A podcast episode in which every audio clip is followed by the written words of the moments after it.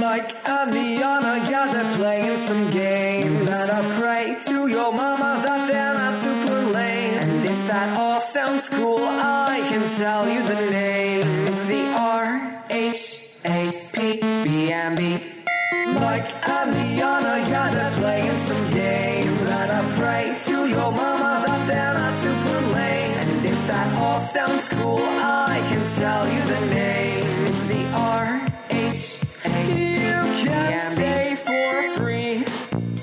Everybody, and welcome to the RHAP B&B for episode six of Survivor Winners at War. Holy moly, what a week inside Survivor, outside Survivor. We are here to break it all down in the most B&B way possible, which is to say, dancing around the topic, sometimes embracing it, but usually, you know, going for the crust of the peanut butter and jelly sandwich rather than the innards most of the time. Let's bring in this panel because I'm so excited to break everything down from this double tribal council. First, the co-owner of the B&B, Liana Boraas. Liana, how are you? It has been an insane week for me personally. But that being said, I've got my peanut butter here. And in the spirit of the episode, I'm ready to, I don't know, barter for something. What, do I have in sequester that I can barter? I have a lot of chapstick. So if anybody wants to barter for some chapstick, I'm I'm down. I feel like unless people are really washing their lips as part of a disinfectant routine, that's when you can really sit on that. Otherwise, I don't know it's, if it's as much of a hot commodity as something like hand sanitizer or even hand lotion. That's a good point. That's a good point. Well, we are excited. Maybe you're going to find a possible buyer here in our guest. We're so happy to make this person's RHAP and B&B debut and RHAP debut in general. Uh, she is a writer, actress, comedian extraordinaire. You might know her from her work at UCB, on Broad City, on the Chris Gethard Show, on Wet Hot American Summer. The list goes on and on. You can make an entire advantage menu of her resume credits. We are so happy to welcome Nicole Drespel to the B&B. How you doing, Nicole? I'm I'm good. It feels like that's the polite answer, but also a crazy thing to say right now.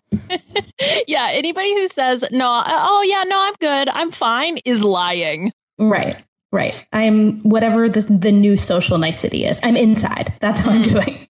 Oh, I like that. Just turn it into an, an adjective. The new adjective is I'm inside. Right. And plus, Well- it, it can't really be wrong, right? Unless I guess you're not outside. right. Exactly. Uh, but I'm happy to be here. Yeah, we're so happy to have you. Before we get into anything with Winners at War, Nicole, all of our new guests, we sort of uh, have them give their own Survivor origin story. So obviously, we know you are a fan, hence why you're here. But how long have you been watching? When did you start? And what has kept you watching this show day in and day out?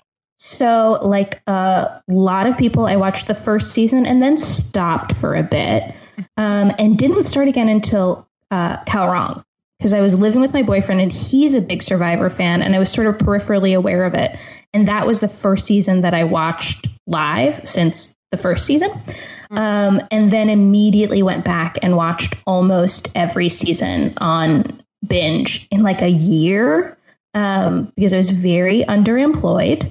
And as a person who writes for TV, and I will say this to anybody interested in fiction writing, um, Survivor is the perfect binge show because it's narrative, it's character development, it's suspense, but you don't watch it and think like, oh God, why aren't I working? Um, so it very uh, it served multiple purposes for me. Huh. What was it about Kaoh Rong? Was there something unique about the season or just like, oh, hey, yeah, I remember Survivor? Yeah, did you just did you just love Kyle Jason that much, Yeah. Nicole, that you're Yep. like, I got to see if there are more of these guys? Yeah, I need to. I need to know how this guy does. Uh, no, I think it was timing is why I watched it with my boyfriend, and it was Aubrey. Like Mhm. as a nerd woman watching, I was like, "Oh my god, nerd women do well on this show." oh, it's a, 'cause- because I, I do think her arc, and going back and rewatching it now, I appreciate Michelle's game so much more. Um, but watching, I was like, "Oh, this game is about being allowed to use your social skills." to further yourself at other people's expense. This is fun. Yeah. Well, and uh, what about uh, Ty and the chicken? I'm sure that was also just so incredibly captivating. Oh yes. Oh yes. There's so much in that season. Yeah, there really is. I actually think like I know that a lot of people say like, "Oh, I want a modern day season to watch," and I think a lot of people suggest something like Cagayan or even skipping ahead to something like David versus Goliath. But I don't know. I've always been a stalwart supporter of Survivor Kaoh Rong, uh, controversy included. So I'm I'm all for that as well, Nicole. I think Kaoh Rong, it probably was bananas watching just all these people get medically evacuated and then realize that is not the norm. You just assume that every season has like a quarter of the cast taken out for different reasons. Right, right. Well, it's called Survivor. I guess that's what it is. I, you know what? That's cr- I forgot that that happened. Like, wow, that was a really insane season. I I think Kaoh Rong is one of those that stands out in my mind as like over time as being so much better. So I like I can understand why that would be captivating. So that being said, here we are years later, I guess four years later, uh, since you re-emerged into the Survivor bunker, as it were, and here you are, Survivor 40. Not only do we have the aforementioned winner Michelle Fitzgerald, she's joined by several, several more players. What have been your thoughts about the insanity that has been season 40 so far, Nicole? I started it from such a low point, so I've been enjoying it since week one because Natalie Anderson is my favorite winner of all time. Mm. And that was a bad night for me. I maybe overreacted, and potentially uh, Adam has been judged more harshly since that time uh, for me. But since then, I've been enjoying it very much because I, I do think I watch Survivor from an overly invested in certain people place. Mm-hmm. And so I now that Natalie is like safely on edge, doing relatively well on edge, I can uh, relax a little bit and just let the game play out. Yeah, she's the billionaire over on the edge. Yeah, she's right. Getting, she's gotten like all the tokens except I guess for the one in this episode, but she's doing quite well for herself. And yeah. also eh, like I totally get being emotionally invested. So Kim Spradlin is my favorite player and I think if she had been voted out first, which it was she was very much in danger, I would have emotionally reacted as well. So I get it. I totally get it. Yes, yeah, exactly. Sure. And now you can just see them sort of go on little scavenger hunts on a different island to sort of help get your dose. Like like Liana said, unfortunately, this was not a big week for Natalie. I feel like every other Edge of Extinction episode has been big on Natalie time, but I think as more and more people show up, uh, the four woman of this season's Edge of Extinction might appear less and less. But that being said, she's still flush with cash when it comes to fire tokens. I think uh, Michelle has the most right now. Natalie might have the second most or even tied for that. So, yeah, her net worth has skyrocketed, even if her actual placement in the game uh, between her two seasons has plummeted. Yes, exactly. And I do think Edge content is just going to be dominated by who gets the fire token that week. Mm. Yeah, that's a good point because I guess that's the story, right? like, exactly. there's not really a story if somebody's just sort of chilling, hanging out, not doing much. Uh, what do you? I mean, I mean, look at like uh, Ethan with the log stuff. That was a huge story for him, and then like nothing this episode. Right. right. To the point where he had to post a, a jokey video of editing himself into the Edge of Extinction footage. So to your point, yeah, I think it really depends. People have been, of course, looking out for like the winners edit and whether once again someone will return from the Edge of Extinction and win. But honestly, I feel like when it comes to airtime when you're eliminated, it's just are you important to the content that week? Sure. If then we'll show you. If not, then like you can just hang out for the week. Mm-hmm. Nicole, what do you think about the Edge of Extinction twist in general? Um, I am fine on it. I here's what I like about it. I like that if you're willing to tough it out, you can be on jury. I think that that's interesting. The getting back into the game, uh, I don't know. I'm neutral. I'm true neutral. Uh, I think I like it more on a returner season because you still get to see personalities you like. Mm-hmm. But as a, a, twist itself, I'm neutral. Like I guess the game has to change at different points, but it, I, you know what? It's not that different from Redemption Island, which we all lived through. yes, that we all lived through. yeah, right? We all can imagine. Uh, well, I can imagine you going back and rewatching these seasons because, again, like we experienced the period of Redemption Island in real time. So for you to go back and be like, okay, I'm humming along. Wait, why did they do this and why aren't they doing this anymore? And then you sort of got to see the own evolution of Survivor of them trying things out, realizing it doesn't work, and then promptly going back to the drawing board afterwards as if to sort of erase it from history. Yeah, exactly. Because I watched chaotically, I don't watch and think like, oh, this is a bad evolution in the game. I'm just like, oh, I guess this is a thing they do sometimes. Mm-hmm. What season am I, am I on? I have no idea. so I think that's maybe why I can take Edge with a grain of salt more because, uh, yeah, it just reminds me of that. Yeah, it's just like, oh yeah, it's okay. It's another thing that Survivor's trying. Like, sure, let's go for it. Let's see what happens. Right. Exactly. Yeah. Well, and I mean, another advantage of Edge, as you mentioned, Nicole, is that we get to see if it happens to be that, I don't know, two legendary players both end up leaving in one episode, one of which in an extremely chaotic fashion, one of the most bombastic moves we've seen in the show's 20 year history. That means we still get to see them for the rest of the season in whatever capacity, because this was a wallop. We hadn't seen a double tribal council in quite some time, uh, pre merge in Survivor, but they proved to pack quite a punch. We'll certainly get into the Parvati of it all, that was a much more straightforward vote. But man, the this whole Sandra vote has been dissected to bits over the course of this week. But I'm sure we all have thoughts as to just the craziness that went on and that absolutely brutal yet shocking ending. I know. I um I have actually not absorbed any content about this episode uh, even though I've been locked inside, I've been uh, doing other stuff. So I'm very curious what the takes are because I'm going into this with just my own opinion, which it sounds like might be different from a lot of other people's.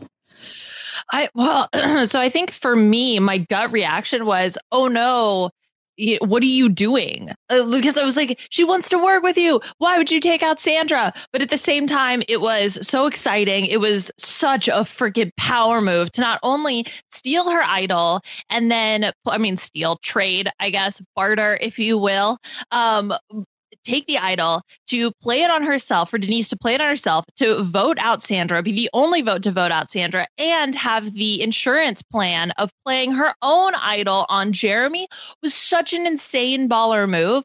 But whether or not it was actually good for her game, I don't know. I'm really up in the air about it because on one hand, I would say you're you could work with Sandra. What are you doing? Why don't you take out Tony? You can work with potentially them moving forward. But I think she must have thought that she had a stronger connection potentially with Kim and maybe with Jeremy, and they can pull in the plurality. I don't know, but uh, it made for great TV. That's what I will say.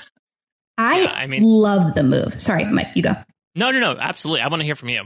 I love this move. Um, I think, be, and I will say, as a person who also loves Sandra and didn't want to see her go home ever, um, I will watch her on my TV alone on an island every week. I don't care. I love it because I think the fact that Denise was willing to send Sandra home means that it wasn't that tight a bond. And Sandra did say to her, You can take out anybody except me and Kim. Says, like, oh, there's a strong bond between you and Kim. If I take out Tony, which you're asking me to do, I come back to this island two and two against a very strong two. It mm. makes sense to take out Sandra, who is maybe linking Tony and Kim, rather than take out Tony on Sandra's behalf, especially if it seems like Sandra didn't necessarily want to work with Denise. She just would rather Tony go home over Denise. So I'm here for this move. I don't know that it wins Denise the game, but I think it at least changes the paradigm around her, which is Denise, we should get rid of you because you're not a threat. Right. And I, th- or this idea of like, well, we don't want to work with Denise because like, what will she bring to us? Yes. You know, what, what's sort of her role to play in the alliance? And she could say like, I'm capable of doing big things. Uh, I think a lot of people have said that, you know, in her first season, she wasn't necessarily known for making the quote unquote big moves mantra substantial in Survivor Philippines, but she played a very strong game, in my opinion, by just being that reliable person to lean on in any alliance. And to a certain extent, I actually feel like she was able to do so here. You know, she has the airtight story where, I mean, Sandra even told her, don't tell anybody that I gave you this. She could just say, Hey, I happened to find this on the path this morning. I think she actually might have said that uh, when she played the first idol of, okay, yeah, I was just, you know, I was doing some searching this morning and I happened to find it. The second idol, you know, I, I think that's going to be the one that bears out. I think if she does end up becoming the immediate target on her tribe, then we can sort of look at it in retrospect and be like, okay, that was unnecessary. But I love the point that you brought up, Nicole, in terms of just the idea of taking out Sandra and making sure you don't face a two-two split when you uh, when you get back because as Jeremy has literally just shown in the vote, he is more than willing to vote against Denise if it means uh, keeping him ar- keeping himself around. Now she has that leverage too of being like, "Hey, I played an idol on you," much like Jeremy had himself with Steven back in Cambodia. And I also wonder, you know, Tyson talked about this a couple episodes ago in his boot episode about going after Sandra because he said, you know, she is a big target because she's the self-proclaimed queen and she has two million dollars in the bank. You know, that's going to be a head that everyone wants to claim. And so I do wonder if Denise could sort of use the particular boot of Sandra as sort of like a rally around the flag effect of, hey, like we got rid of one of the biggest names in the game. This opens things up significantly for all of us. She could even broker some trust with Tony by being like, hey, just so you know, Sandra wanted me to vote you out. Uh, she wanted me to get rid of you specifically. So he would feel, you know, I guess more beholden to listen to her and feel a little less trusting in Sandra posthumously. I think there's a lot of options for her moving forward. I also wonder how much she thought that a merge was imminent because it actually looks surprisingly like next episode we're not going to get one. And it might be possible that Denise could have screwed herself by making this big move, thinking the merge was the next day and she could sort of reshuffle the deck when that's far from happening. Hmm. Yeah, I didn't think about um the so so of course there is the narrative that the editors are telling us as in terms of the connections that everybody has but I do like the point again, I think Nicole, you made this about okay, well, let's read between the lines of what truly are the connections that we're seeing out there. And if Kim and Sandra are closer than we thought, because originally my prediction was Kim is going to flip on Tony and Sandra right. and is going to go with the Jeremy and Denise pair. So, oh, maybe that's actually not the case. And Kim feels more comfortable and it's okay with Sandra. In that case, then yeah, like I think that that totally makes sense to take out Tony. Although my one other concern is if Sandra is legit going to be on on the jury, Sandra is man, she's going to come for Denise. Like I can imagine Sandra potentially being bitter and really poisoning the jury potentially against Denise, but you know, it's it's still so far from the end that I feel like that's maybe looking too far ahead, but it's something that definitely popped into my mind. But that's yeah. tough though because Sandra's never been on a jury before. So we don't know firsthand, to your point, Liana, if she is the person that's going to come in and be like, "You betrayed me, so I'm pissed off at you, or if she's going to be like, game respects game, I tip my cap to you. Uh, but I agree, it's going to be very interesting to see how her and Rob both react, assumingly being part of a jury. Yeah, it'll be fascinating to see. Um, I also want to go back a second to talk about the Jeremy Idol play. Mm-hmm. Because I do also love that, only because one of the idols that Denise has is a free idol. It dies next week. And mm-hmm if Sandra's lying to her and Jeremy is actually the target and Denise protects herself, plays the idol, and write da- writes down Sandra's name, and then goes back to the beach mm-hmm. with Tony and Kim and Sandra, none of it was worth it. I think mm. for insurance, she has to play both idols because you yeah. you can't half-ass this move. You die if you half-ass this move. Yes. Oh, 100%. I totally agree. That was the thing was like, okay, if you're going to go for it, you better freaking go for it. You know, like play both idols because that is truly your insurance policy. Even if Denise was the target, you still get a split vote. Like let's say that that group of 3 does a 2-1, you know, uh like and and then I don't know what Jeremy is doing. Maybe he we get a two two. I don't know. Anyway, whatever. Uh, it was too early for math. But the point is, is that you can protect yourself against anything that might go awry because you've saved both of you. So yeah, I, I totally agree. I think she, if she's gonna do it, she had to play both. Yeah, and it also says to Jeremy, like, "E, sorry I didn't tell you about this, but yeah. you know, clearly I am looking out for you as well." Mm-hmm. Yeah, I guess the question is, how much does Denise reveal Sandra's plot next episode. Because I feel like that would be a great way for her to wash her hands if there is any ill will. Of like, just so you know, Sandra was planning all this behind all of your backs, and I was the one that decided to take her out because I wanted to sort of proceed with all of us united. I think that, again, could be a sort of interesting way to bring in people who initially might be blanching at what you just did, taking out one of their closest allies on the tribe. Yes, for sure. Oh, and I think the Kim thing from two weeks ago also might be setting up Kim considering not sticking with Tony. Mm. Okay, so it's right, like in the future. Exactly. Well, even this even this episode with the whole like spy shack stick shenanigans, like she when he comes out, she's like brushing him and calming him down like he's some sort of like embattled horse right. she's whispering to. Uh, and it, it does really seem like she's, you know, for someone who does play very calm, cool, and collected, she's growing more and more concerned of having to work with this man who just runs off at a moment's notice and goes playing hide and seek in a game that nobody realizes they're actually playing for an entire afternoon. Yeah, you've got to figure that Kim has like island trauma from having to herd lunatics. And so the last thing she wants is to have to play that game on a winter season.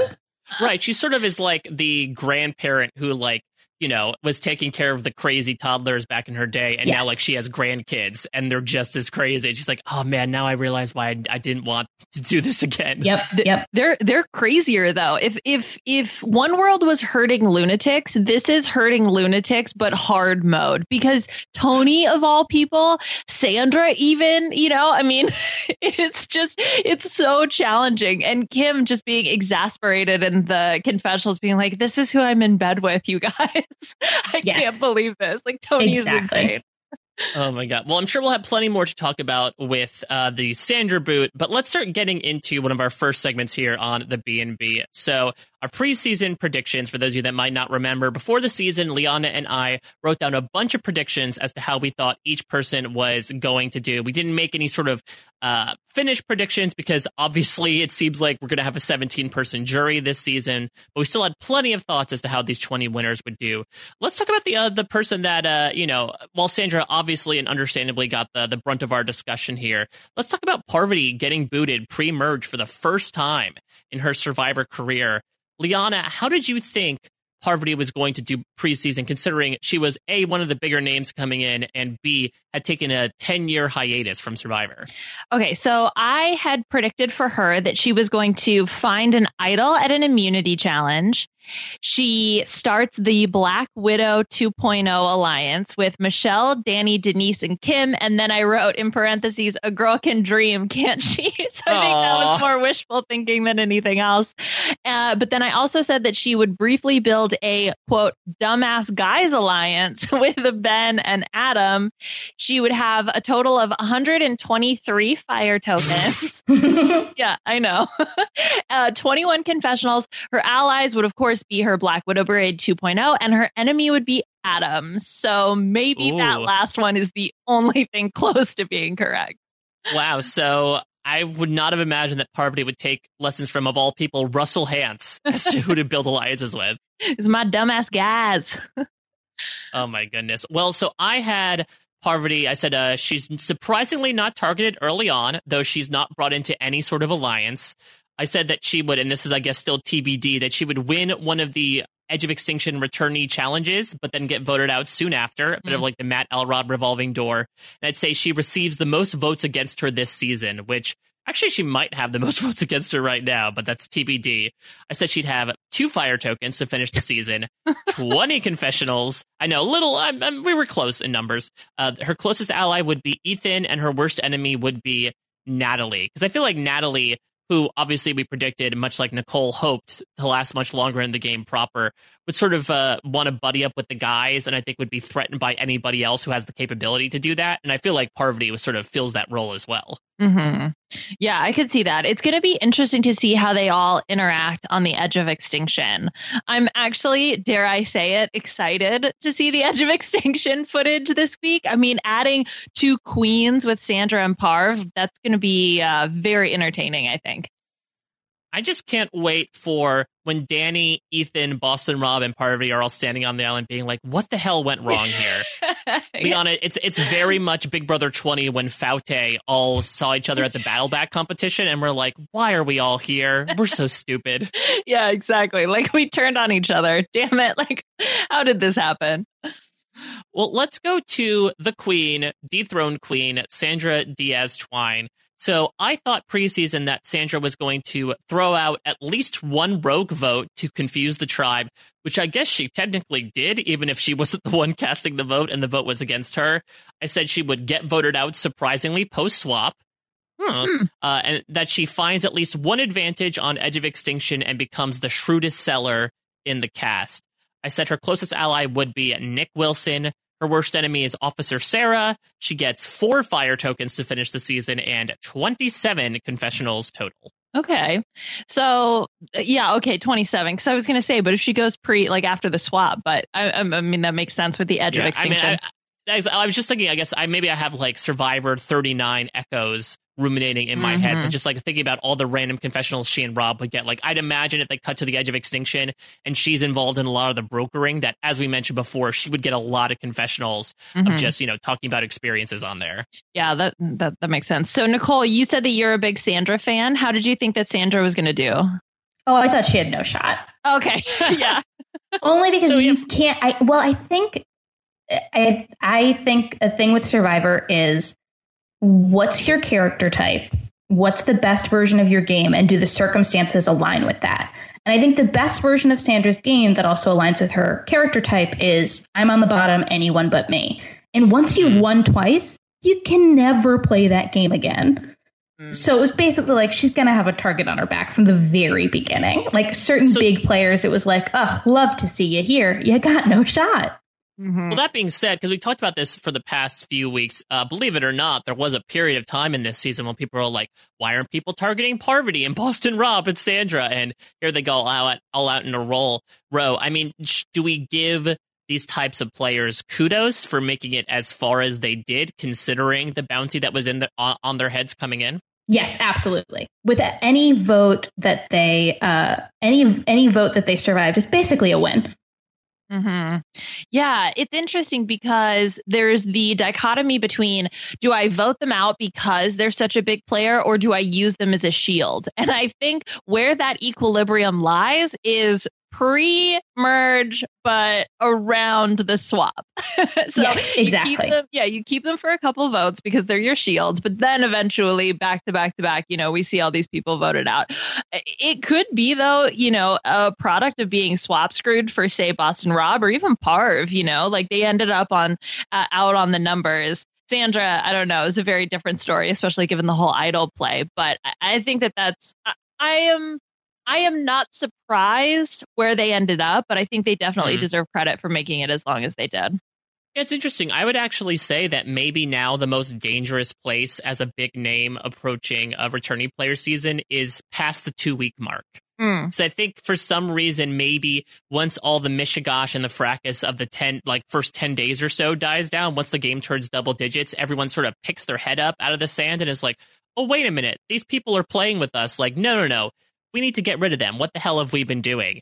And I think maybe these people were, I mean, we saw this with Robin and Parvati during the Natalie vote, right? They're sitting there being like, well, how the hell are we not targeted? I think everyone was just so scrambly at that point to make sure that they weren't one of the first boots that mm-hmm. they sort of ignored the larger targets at hand. But I would warn anybody like, hey, if you're a big name in this game, make the most of your first two weeks there out on the island and then just pray you make it the rest of the time. I think yeah, is praying a, a strategy on Survivor. Yeah, hope it hope it's not a strategy, but prayer may be. yeah, yeah. Before we move on to more fun and games, we're going to take a quick break to listen to a word from our sponsors. And we are back, so let's keep on keeping on. All right. Well, uh, I want to give what I predicted for Sandra. So I said that she would eat all of the cookies from the coffee reward and let Nick Wilson take the blame for it. She would start a gambling ring with the fire tokens, taking odds on who would be voted out next. She she pulls the flag at EOE, but asks to return to her snug, not Ponderosa. No, just uh, like, hey, I'd make, can you make a stop at the island next door so I can live in Boston Rob's luxurious mansion? yes, his his mansion. They're, they're snug. She was just so comfortable there. I said for fire tokens. Oh no. Mmm. I, I don't even want to read it. No, you got to. Okay, 4,984. Again, Four digits? I again in retrospect, I had no idea why I thought that this was even like. I remember writing this prediction, being like, "Oh, this is definitely high, but it's not that bad." Where You wrote down that Sandra would get 4,000 plus fire tokens in 14 episodes of Survivor. I maybe I expected inflation on this uh, season because I was like, oh yeah, they'll have like it'll be like in hundreds, and you know, I don't look. You know what? This was a bad call, but here we are. Uh, I did say she would have 24 confessionals. Her allies would be Sarah and Tony, uh, and her Hmm. enemy would be all the women other than Sarah. Oh my god. Well, Now I just have this image. Yeah, I just have this image now of uh, of Sandra walking on edge of extinction, dragging this satchel way down with 4,000 fire tokens behind her, but like knowing she's not like, oh, I got nothing. You know, these are just some shells that I'm taking home, but there's not 4,000 fire tokens in here. Um, it reminds me of that. Is it um uh Scrooge McDuck who's like di- Mm, yeah, the- diving the- into the coins? Maybe that's why she wanted to go to the snug, so that she could fill Boston Rob's shelter from season 39 with fire tokens and Like- she could dive into them. the dragon that's just laying on top of all of her coins. Ooh, yeah, Sandra is Smaug confirmed. I'm here for it. I'm here for it. Well, you mentioned uh, Sandra absconding with the cookies as she once did the sugar back in season 34. I want to stay on that tangent of food because obviously this was a big week for Survivor, but perhaps even even bigger week for food on Survivor. We of course had Tyson uh, selling the idol nullifier to Parvati and using his one token seemingly in like the exact same time frame to buy a jar of peanut butter for later. We had Sophie being able to somehow guess that the reward was peanut butter and jelly sandwiches. I want to stop down on that for a second before we even get to the game. Nicole, were we should we be like uh, crediting Sophie for this? Do you think it was more noticeable than we might think at home to know that it's peanut butter and jelly? That's my my thinking is peanut butter is a very specific strong smell. So potentially she knew. I was more thinking about peanut butter having a strong smell because it's like good luck to Tyson getting the peanut butter off of him on a beach Mm. where I mean I guess everyone smells pretty terrible, but food like that is going to really stand out and be pretty distinct. I'm I- curious what precautions he's taking when he gets back from his little trips. Yeah, I would love to hear the whole routine. So, first of all, where is it stored? Where does he keep it? Like, how far away does he have to go to eat it? Does he have to go take a bath in the ocean every single time? You know, like, what are the logistics here of this p- absconding with the peanut butter? You know, Mm, well, what, well, here's something that I've actually been thinking of, and I haven't actually asked it to Survivor contestants, but I've been intrigued to know: is there a certain point where you go nose blind out there? It's sort of like this thing where, let's say, you happen to work in a very smelly place or live with a very smelly person. I'd imagine that at a certain point, your senses sort of dull to it. It's more senses of normality, and so it just sort of blends into the background. Do you think that everyone is just so smelly on Survivor that everyone's smell senses end up blurring after a while? And as a result, even if Tyson ha- introduces a new smell in the form of peanut butter, everyone's so nose blind at that point that he might be able to get away with it. Well, sensory dulling is like a thing where you get used to a smell and so then you don't smell it anymore. Like, oh, you your house has a smell or like you have a smell, but you don't smell it anymore because it's always there. But that's the thing is that it's always there. So I imagine if a new smell gets introduced, especially one like peanut butter when you're constantly thinking about food, I think that you would be able to recognize that smell. That is my current thought. Also because there's something that smells in my freezer and I don't know what it is, but every time I open my freezer door, I'm like, God damn it. I have to find whatever it is that smells in there. But I haven't done it yet because I'm lazy. And but that's not all the time. It's just every time I open the door. So I imagine every time Tyson's popping open that jar to the peanut butter. And if anybody is within smell range, I think they would be able to smell it. Okay, here's a solution. What if Tyson surreptitiously tags everyone else with some peanut butter? So then, if everyone smells like peanut butter, then maybe they'll just think like, "Oh, I'm going crazy." I think everyone smells like peanut butter, but that obviously can't be true. It's like camouflage. Or he could put it in the shelter. And then it's like, man, like what is that? Does that smell like peanut butter to you? And then it's like, oh, we're just daydreaming or hallucinating, you know? Exactly. Hmm. Yeah, there will definitely be Tyson peanut butter specific gaslighting in the future, without a doubt. So this has been a surprisingly food heavy season amidst all the crazy strategy going on. We've gotten a surprising amount of content, whether it's about the rewards that people have won, the various attempts to get food on the island from these winners. So uh, this is a game that Liana did with the Real Weird Sisters about a year or so ago on Edge of Extinction. I have compiled uh, a good number of quotes related to food and cooking from this season. Uh, we're going to go back and forth and uh, you're going to determine who said it. If you get it right, you get a point. If you don't, you get nothing. Head back to camp. Uh, so it can be literally anybody. All 20 people are in contention here. I did not pull any Jeff Probst quotes, even though he did ascribe the Survivor Spice Rack as small in stature but large in value. that sounds like a Amazon review. Yeah. like a bad Amazon review.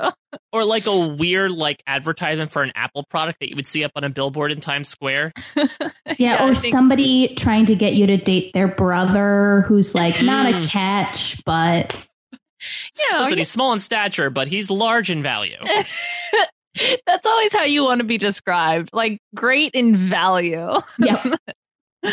All right. So, uh, Nicole, let's start with you. So, again, I'll read the quote. You guess who said it. Could be any castaway from this season. Here's the quote Coconut soup. It's good. It's delicious. Uh, is uh Tony? I'm sorry. It was Adam. Uh, this is part of of. Adam's good good apple routine Oh, of him that's- working around camp. That's right. Of course it is. Oh, No, I'm very. I'm very intrigued as to like, do we think coconut soup involves coconut? Do you think that it's just housed inside a coconut and that's what makes it makes it coconut I soup? think it's water. I'm presuming coconut soup is just coconut water. Is my guess. oh, like uh, like the milk from a coconut, or just Right. water. I don't- I mean, I don't know. I don't think anyone's cooking up special soups on the island, but maybe I'm I wrong. Mean, that could be a good way to sort of use your imagination of like, oh, I filled this coconut with water. Ooh, but this is the soup of the day, coconut soup. Right. Take a take a sip. It's the bisque I worked on very hard in the kitchen. you know, if quarantine gets bad, I might just try to boil a coconut and we'll see what happens. See what happens. Yeah, I'm excited for that Instagram content. Uh-huh. Uh, all right, Liana, cookies and cream. Oh my god, I'd give anything for that. Oh shoot. Okay, this is either Sandra or Denise because they were talking about it. I'm gonna go with Sandra. That is correct. Yes, I tweeted about this, but there's this in- really fun scene where Sandra and Denise are talking about her plan. Then in the middle, Sandra just goes, "Oh my god, uh, cookies and cream. Oh my god, I'd give anything for that." And you're like, "Wait, did the film skip? Like, did I miss something?" And then the camera swoops around to reveal Kim standing there.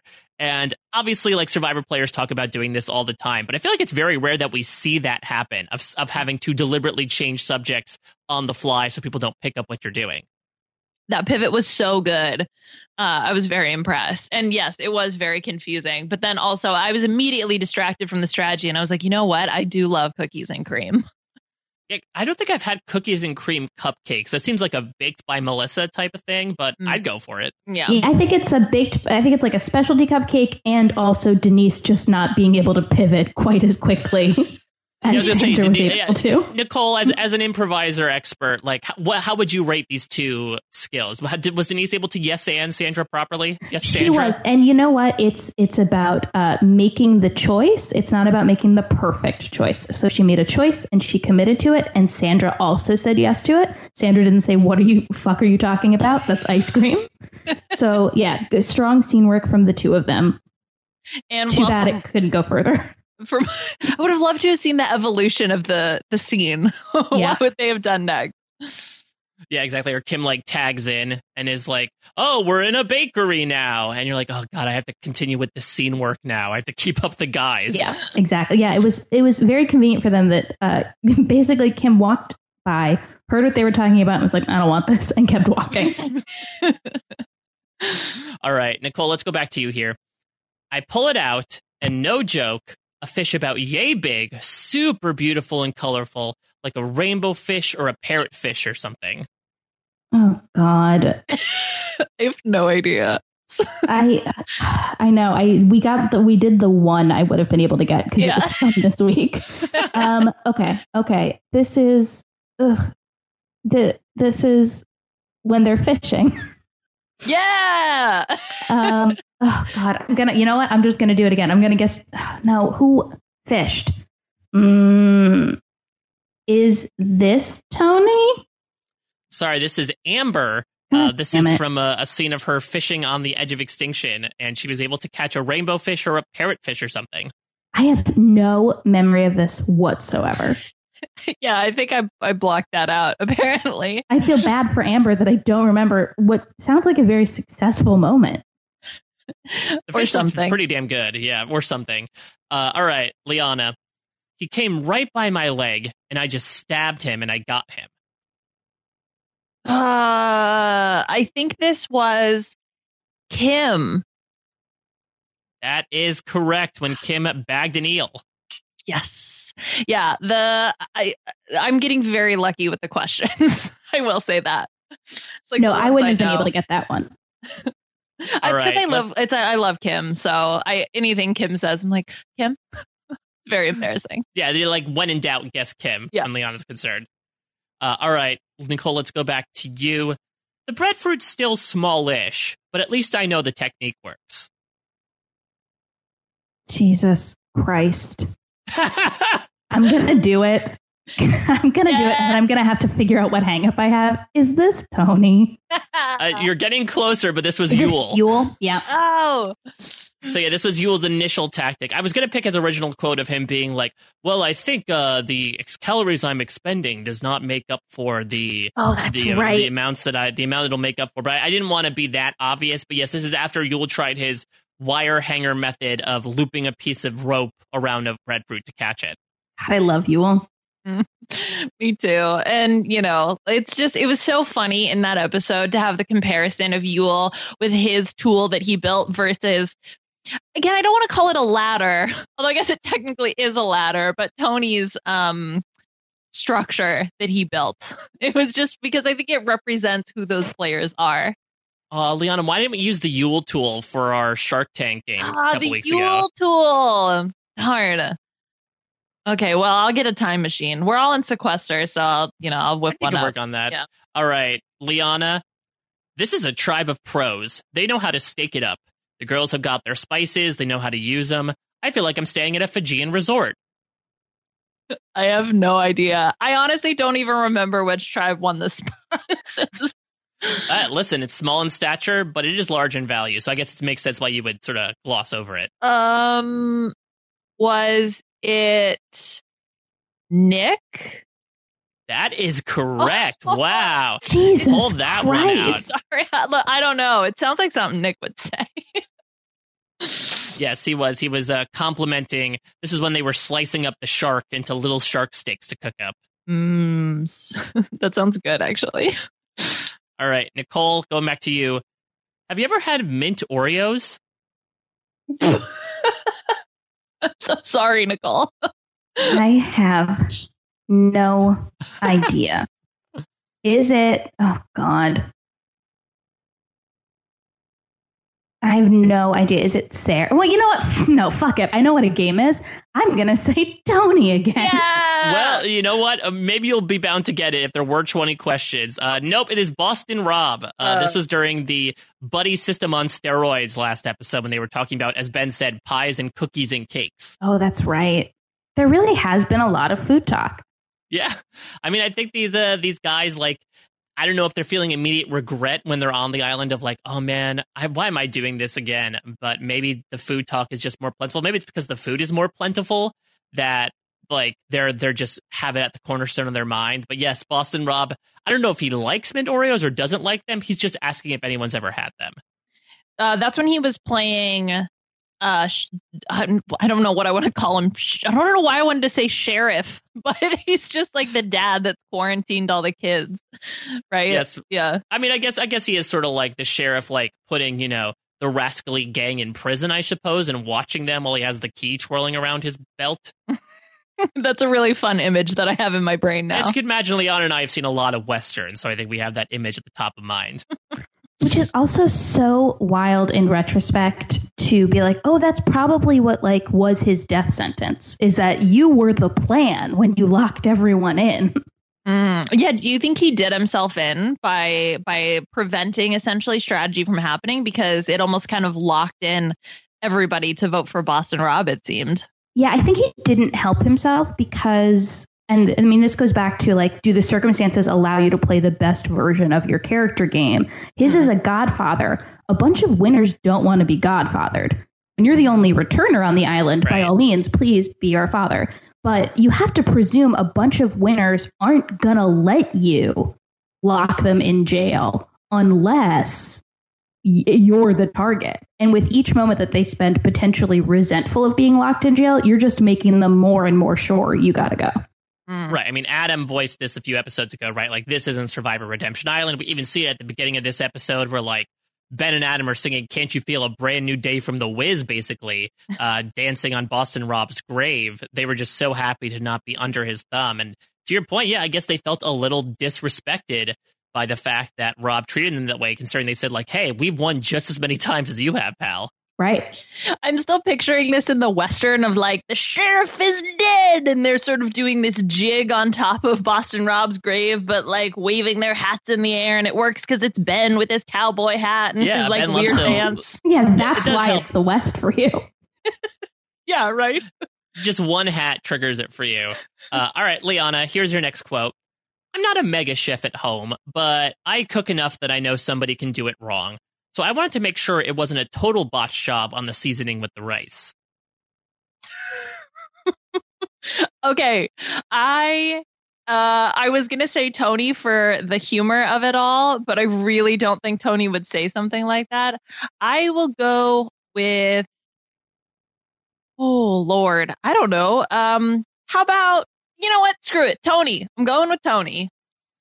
Uh, you should have gone with your gut. It was Kim. Oh no. Oh no, how did I not know? Uh, I'm devastated. I don't know how Kim would feel if you mistook her quotes for Tony now. Mm. I think, yeah, she would be like, I've never met this woman. Disown her. All right, Nicole, this is somebody talking about the PB&J reward. You didn't need it. It was probably stale bread. Sandra, anyway. that's Sandra. It's Sandra. Sandra said it. Hey! That is correct. Thank God. I mean, that is also it's the only episode I rewatched, so potentially I, I'm learning if I ever want to take part again, I have to watch every episode that's come before more than once. I think even if you did that, you probably wouldn't go for like these random ass quotes that I pulled that have to have a food item in it. Uh, yeah, I do. I do love those comfort mechanisms that people use. Like Sandra had it here. I remember back in Survivor Caramoan when one tribe won, a bunch of pastries and coffee, and Don was like, "Don't worry, guys. They're going to be pooping for days because of all that coffee. We don't need it." So it's just those weird coping mechanisms to help the tribe pick up their moods. It's how you justify that it's okay. Exactly. Oh man, you know what? That would wreak havoc on my body anyway. Like it's we're not missing out on anything. Yeah, I do that in my regular life too. Like, oh yeah, no, it's fine. Like, the, uh, yeah, my coworker got the promotion, but it's fine. I'm I'm better suited here anyway. I wouldn't Yeah, enjoy exact- that job. It's yeah, yeah. I don't like that office is too cold. Yeah, and- yeah. I mean, more responsibilities. Who wants that? More pay. Who wants that? I'm not materialistic or anything, so I don't. Well, they I said don't mo- care more that. money, more problems. So I'm fine keeping my feet on the ground. That's right. I got 99 problems and getting a promotion ain't one, so we good. All right, Liana. Basically, what you do when you catch something out here is put it on fire for anywhere from half an hour to 45 minutes. That way, you're certain it's done and definitely overcooked, so the texture is not going to be anything what you want. Where did you get these quotes from? Survivor 40. No, okay, yeah, okay. oh, oh, oh, really? uh, I don't know. How about Adam? It was Tyson. Ah, Tyson, of course. I should have I known. think, I think I maybe botched the reading. I think when you put it in like his very deadpan voice, I think it comes off a lot funnier and Tyson like. Yeah, you actually, that was supposed to be the requirement, Mike. You had to perform them as the character. So, Then I think you'd be. I mean, to be honest, I'm just so terrible at voices that I still think you would guess Tony for most of them, despite me trying to do like a Boston Rob voice. yeah. Well, congratulations, Liana. You though Nicole, I'm going to give you credit for getting on the board as well with that Sandra quote. Your first B and B game, uh, you got your feet wet, and that's the hardest part of this all. Yeah, I'll take it. I'll take it. But uh, I bow. I bow to Liana. Ah, well, it's food related, so I was probably paying attention. Especially, you know, it's been so interesting being in quarantine because I've kind of been reverting back to childhood. Like the only things I want to eat are things that I ate as a kid. Like I want to eat dino nuggets and toaster strudels and mac and cheese. I don't know why. Maybe it's, there's some psychology here, but that's currently what my fridge and freezer are full of. It's Do, really do you think that being in quarantine harkens back to some sort of childhood for you? That it's like, oh, it's like a snow day that lasts forever. Oh god, yeah, a snow day that lasts forever. So far, I haven't done anything truly weird yet, but you know, I'm only on day what seven, I think now, so we'll see where things go from here. But spending my time thinking about Survivor has been, I think, a good distraction. And mm. that being said, I wanted to talk about something that I have been thinking about, which was Wendell's quote from this episode, where he said that we anticipate them, referring to the fire tokens, becoming idols or advantages or something, which got me thinking about what do they think is going to happen for these fire tokens because I think to me it seems pretty clear you just spend them on stuff. Like they're not going to go through some sort of transformer uh type like Yeah, actually yeah, you're supposed to like stack them up and then they'll like bundle them like a thing of coins at the bank and, tr- and that that'll be your idol. Right, this is like a Voltron type deal. We get 6 of them together and then all of a sudden they become something else. Like no. So I I don't know if either of you have thoughts cuz I'm like, "Nah, bro, like they're not going to turn into anything. You it's clearly written on the sign. Yeah, yeah, it's a, it's an interesting idea. I mean, maybe. I mean, first, if we go by Liana's model for fire tokens, God help whoever has to provide Sandra with four thousand idols if she's able to cash in. Maybe maybe they think at some point instead of like the Survivor auction that they used to do back in the day, there would be like a store and that you can just go with whatever fire tokens you have and buy stuff that way. And maybe Wendell's thinking there'll be like one opportunity and one opportunity only to buy stuff. But it's a good question. I do wonder people who don't know what they bought from the edge of extinction, you know, those other people that are in the dark, what they think these little coins are going to be for. What is the price of an idol on the island? Like I know on Edge it's three tokens, but it doesn't mean anything. What is it? Can you buy idol? Like is Michelle no. idol rich yet? No. So on the island, the menu is coffee and pastries, a small bag of beans, small in stature but large in value, a regular bag of rice, two pillows and two blankets, a tarp, and an advantage in the challenge. Which it seems like, again, from what we're seeing, nobody has partook in. So maybe it's also a thing of like them all wanting to be stingy with it in case to Wendell's point they have to buy advantages with them later. Yeah, that might it might be that they're thinking down the road maybe the store expands their stock. Oh, I see. Okay, so then you can actually buy idols and advantages later on when it becomes a a merge tribe. It's right. Like, It's like a, it's like a, it's, yeah. they think it's like a marshmallow test with fire tokens, right? Like, hey, you can buy the beans yes. now, exactly. then you can't buy the idol later. Exactly. Huh. Okay. All right. That makes more sense because maybe it's just the way that Wendell phrased it. It was like we anticipate them becoming idols. Right. like, I just imagined, yeah, the the mm-hmm. morphing, but bury them on the beach in the morning. and they'll grow. An idol it grows into an idol. Yeah. I mean, maybe that's Ghost Island thinking. oh, which Wendell did play on Ghost Island. Yeah, so this fire exactly. token has, has matured into an idol. Exactly. it has exactly. matured. Speaking, what? oh my gosh, yeah. Go ahead, Nicole. No, just I, I am really processing the change. What feels like a different Wendell showed up on this island compared to mm. the Wendell from Ghost Island. Uh, yes, I completely agree. I was like, Wendell is getting a freaking negative edit. Like, I was like, I, uh, I don't think I'm supposed to like this guy. was kind of my takeaway. Exactly, which I do think comes close to. I think you get points for Parvati forming a Black Widow alliance because she did uh, unite with Michelle to try to take out Michelle's ex boyfriend, which feels like the most Black Widowy thing you can do, even if it didn't succeed. Well, yeah, I think that obviously there's been a lot of talk around Wendell's portrayal, particularly in this episode, to the point where people have sent some very nasty things to him on social media, which just completely out of line. Uh, but that being said, I mean, I have a couple thoughts about this. A, I do feel like it's to satisfy a story. And to be candid, I think the story is that Michelle is going to do well and we're supposed to root for her doing well. And so we're supposed to like, you know, be angry at her ex boyfriend for behaving the way he does. He does. So in uh, one of the interviews I did this week, I actually got the the chance to talk with Erik Reichenbach, and he invited a really interesting comparison that I hadn't thought about.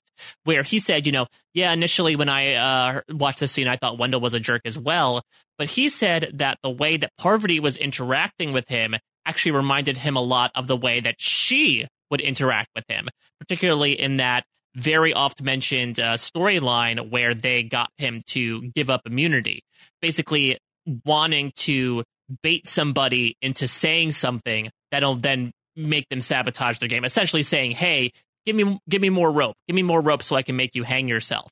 So from that perspective, he actually sort of respected the way that Wendell approached the situation because he basically stonewalled her, even though he did go on to offer her some fire tokens. Maybe that was just to like get her off his back. But I thought that was another interesting perspective to look at it from what was otherwise, I agree, a very negative portrayal for Wendell this week. Mm-hmm. I, I mean, uh, yeah. Also, the story we seem to be getting told is like you don't look good if you ask somebody to give you fire tokens for something. Because it was, I think, where Wendell starts to not. Because I think that you're right. I think both in his conversation with Parv and also when Michelle is talking to Wendell, it's not crazy for Wendell to be like, "No, don't write down my name just so your friend will like you." Like that's not yeah. a, a bad position.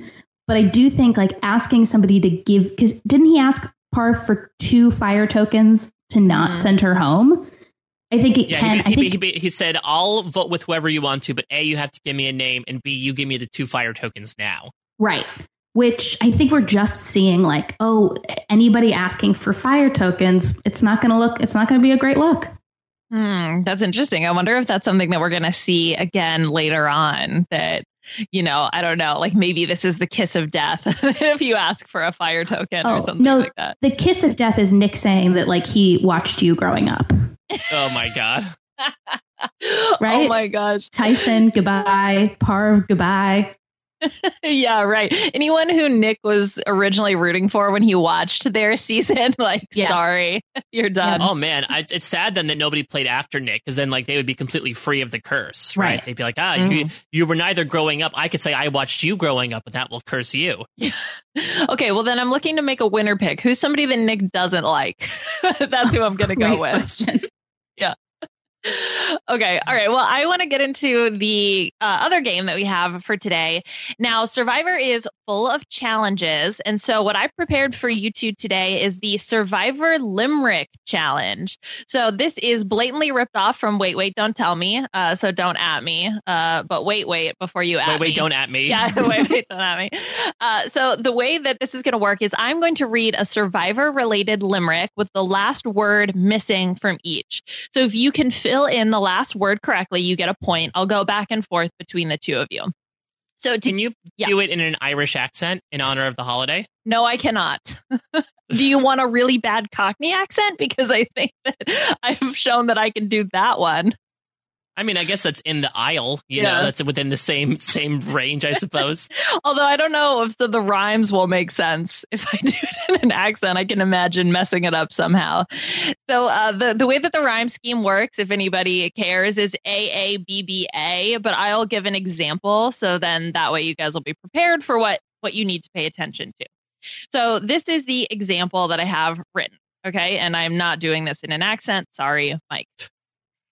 Denise knew she had to play smarter. Two tokens now? That's a non starter.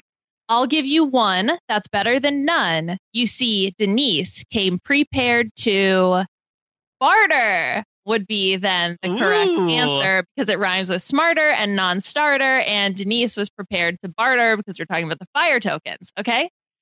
Okay, I like this. So I, I for some reason assumed that the last word was always going to be a name, like guess the person, but more so it's it's follow your language.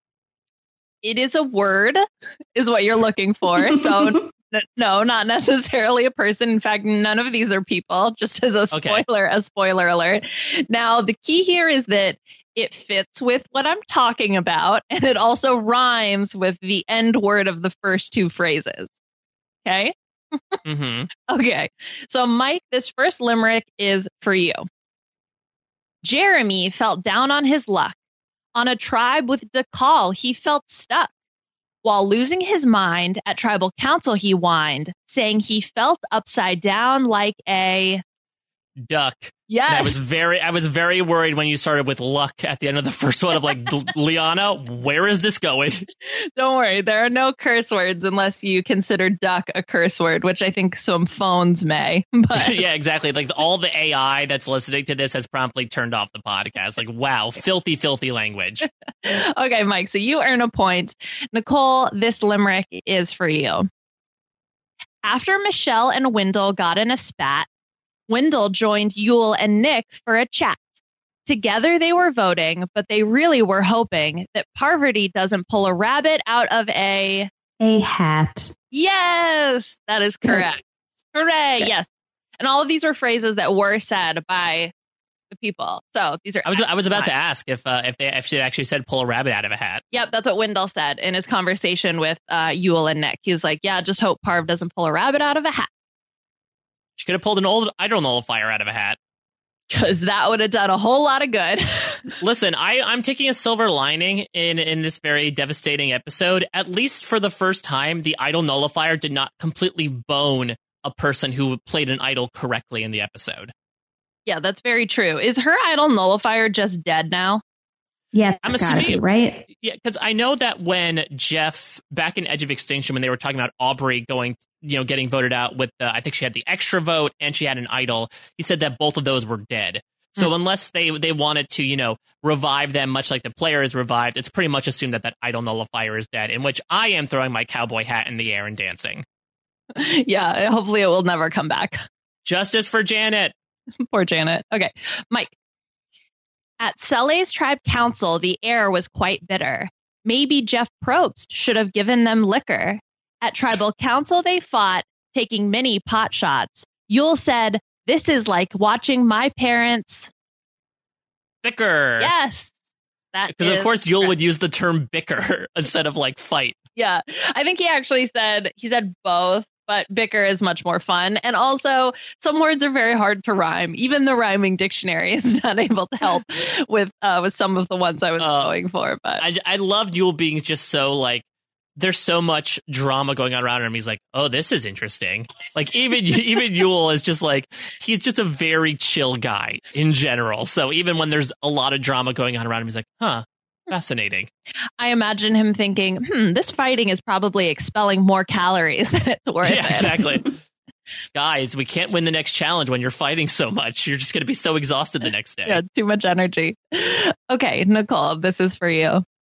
Boston Rob really hates the tribe swaps, but you gotta give Sarah and Sophie mad props. Ben felt like a smarty. Adam suggested they party as long as Sarah doesn't go call the Caps. yes, which I thought was a really fun little line that they included. Um, Yes. like Sarah, just don't call the cops. Could you imagine of what would Sarah like report them to like the Fijian authorities? I mean, cops got to stick together, right? Cops I are guess so. us.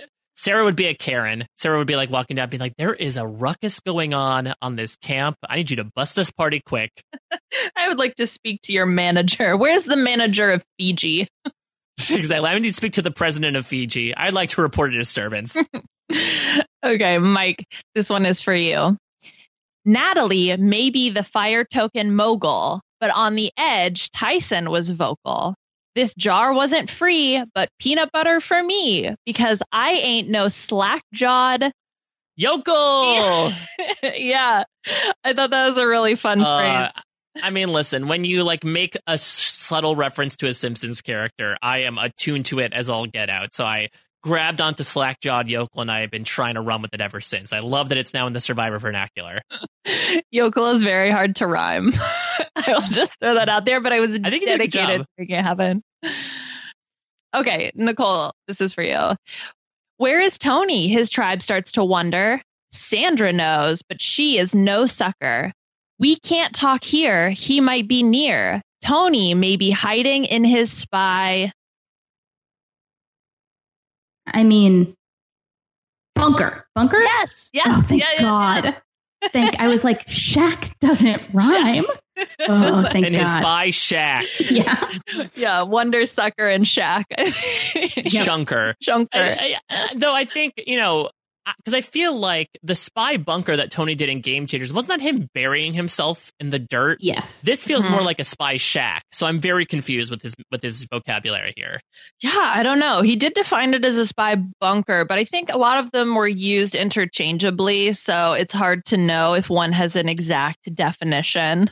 if we're going to be sticklers here, but uh, but yes, that is correct. Uh, Uh, how should we? I guess can we power rank real quick, like Mhm. the the spy shack from Survivor Cagayan, which was what like a bush. Uh, we have the spy bunker, which is him burying himself in the sand, and spy shunker, which is him covering himself with a pile of sticks in a location that nobody purposely visited. Right. Yeah, you really can't go somewhere you're notorious for doing it. Mm-hmm. And it was like he was spending so much time trying to reverse the image of Tony Yeah. burying himself in the ground, and yet he just can't resist when they have to go to tribal council. I think if I had to pick one, I would go with the OG, just because you know. You, I think it worked the best, but again, also, you know, nobody knew what Tony was up to or how insane he was, so maybe that's a little bit of a pass. Yeah, Tony essentially like wet bandits himself, right? Where Mhm. like he's like, "Oh yeah, we knew it was you, Tony, because you're the guy that hides out at the water well. Like that's your calling card, but it also makes you very implicated in these crimes." Right, right, right. Uh, well, that's where my creativity ended. I got six. So you both got three points. Congratulations. You're both winners.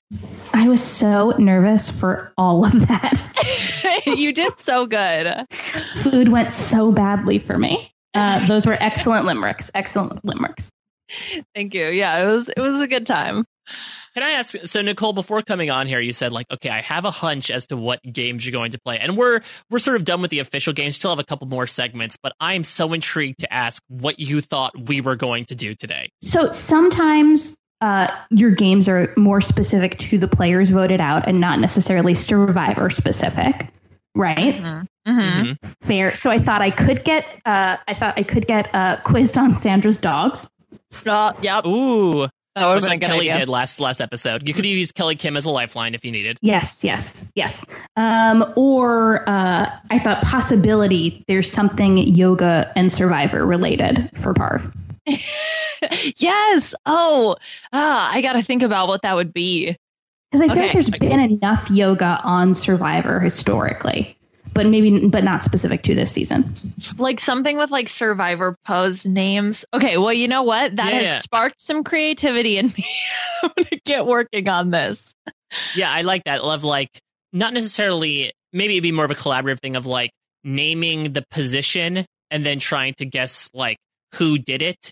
You know, like the oh, the Tai Trang is like wrapping your legs around a tree and grinding your inner thighs against it until they get cut up. Oh God. I, oh, I forgot about that. yeah, that was brutal. Uh, what else was I gonna say? Something about games. Oh yes, one game that I really tried to make happen. I wanted us to play some sort of bartering game. where we barter for stuff.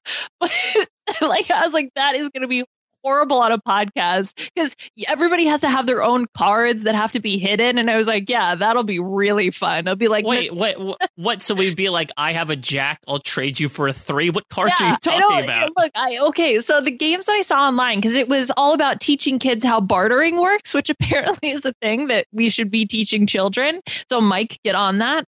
Yeah. Well, All right, sorry. especially now. Oh, we, oh yeah, actually for toilet. Oh yeah. Ah, man, it could have been pandemic related. So it could have been like, okay, so Nicole, you get three toilet paper rolls.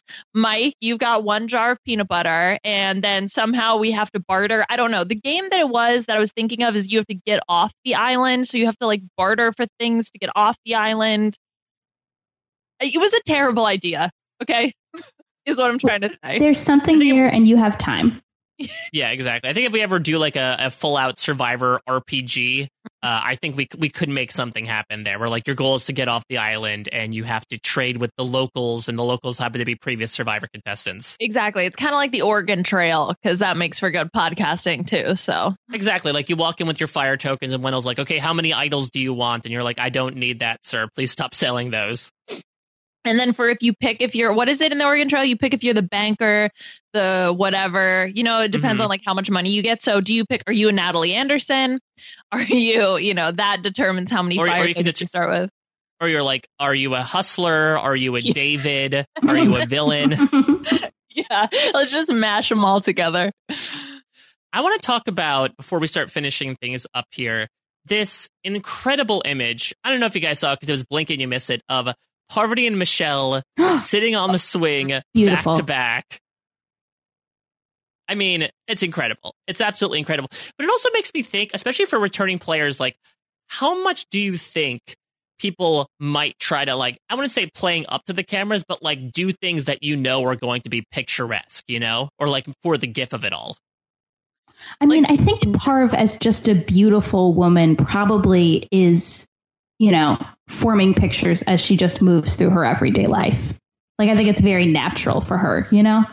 Well, I think the editors were using her a lot for those sort of picturesque shots of her, you know, swimming or trying to catch fish um, in the previous episodes. So I believe it. She just moves through the world in such a beautiful way. She's always yeah. art.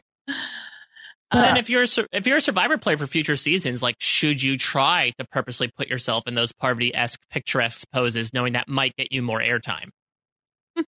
well, I think isn't there the thing with oh, you want to be the the good GIF, so you want to be the reaction GIF, so at tribal council or something like that. Because wasn't the whole thing with Michaela with the mm, cup the or whatever the tea? Yeah, like her props at tribal council. I think that's like a thing.